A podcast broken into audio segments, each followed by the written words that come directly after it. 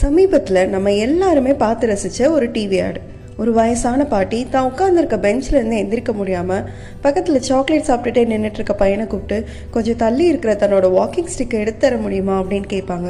இதோ தரேம்மா அப்படின்னு அவனும் சொல்லிட்டு ஆனால் எடுத்து தராமல் மெய் மருந்து சாக்லேட் சாப்பிட்டுட்டே இருப்பான். சரின்னு இந்த பாட்டி அவங்களே எந்திரிச்சு அந்த ஸ்டிக்கை எடுக்க போவாங்க. அப்போ மேலே இருந்து ஒரு பெரிய பொருள் அவங்க உட்காந்துருந்த பெஞ்ச் மேலே வந்து விழுந்துரும். பாட்டி ஆஹா மயிரிலையில் உயிர் தப்பித்தோமேன்ற மாதிரி ஒரு ரியாக்ஷன் கொடுத்துட்டு நல்ல வேலை தம்பி நீ எதுவும் பண்ணாமல் சும்மா இருந்த. ரொம்ப தேங்க்ஸ் அப்படின்னு சொல்லிட்டு போயிடுவாங்க.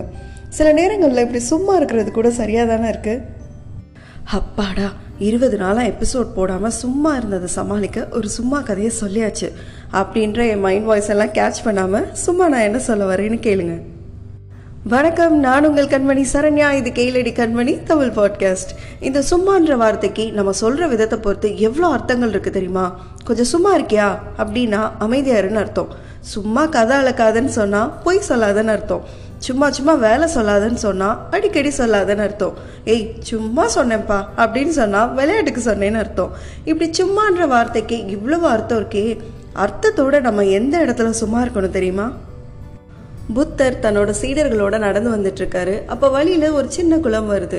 புத்தர் ஒரு சீடர் அந்த குளத்துக்கு அனுப்பி தனக்கு தாகமா இருக்கணும் தண்ணி மூழ்ந்துட்டு வானும் சொல்றாரு. அந்த சீடரும் குளத்துக்கு போறாரு. குளத்தை பார்த்தா ரொம்ப கலங்கி போய் சேரா இருக்கு. ஒரு பக்கம் துணி துவைச்சிட்டு இருக்காங்க ஒரு பக்கம் குளிச்சிட்டு இருக்காங்க ஒரு பக்கம் ஆடு மாடெல்லாம் குளிக்க வச்சிட்டு இருக்காங்க இதை பார்த்த சீடர் தண்ணி எடுக்காமையே திரும்பி வந்துடுறாரு.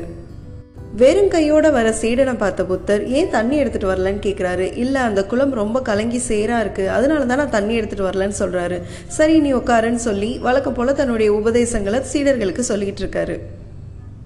கொஞ்ச நேரம் கழிச்சு புத்தர் இப்போ போய் நீ தண்ணி எடுத்துட்டு வான்னு சொல்லி அதே சீடரை திரும்பவும் குளத்துக்கு அனுப்புறாரு. குளத்தை போய் பார்க்குற சீடர் ஆச்சரியப்படுறாரு. இப்போ எந்த கலங்கமும் இல்லாமல் குளம் அப்படியே தெளிவாக இருக்கு. கொஞ்ச நேரத்துக்கு முன்னாடி சேரும் சகதிமா அழு கூட பார்த்த குளமா இது? அப்படின்னு ஆச்சரியப்பட்டுட்டே அதுலேருந்து கொஞ்சம் தண்ணியும் எடுத்துட்டு வந்துடுறாரு.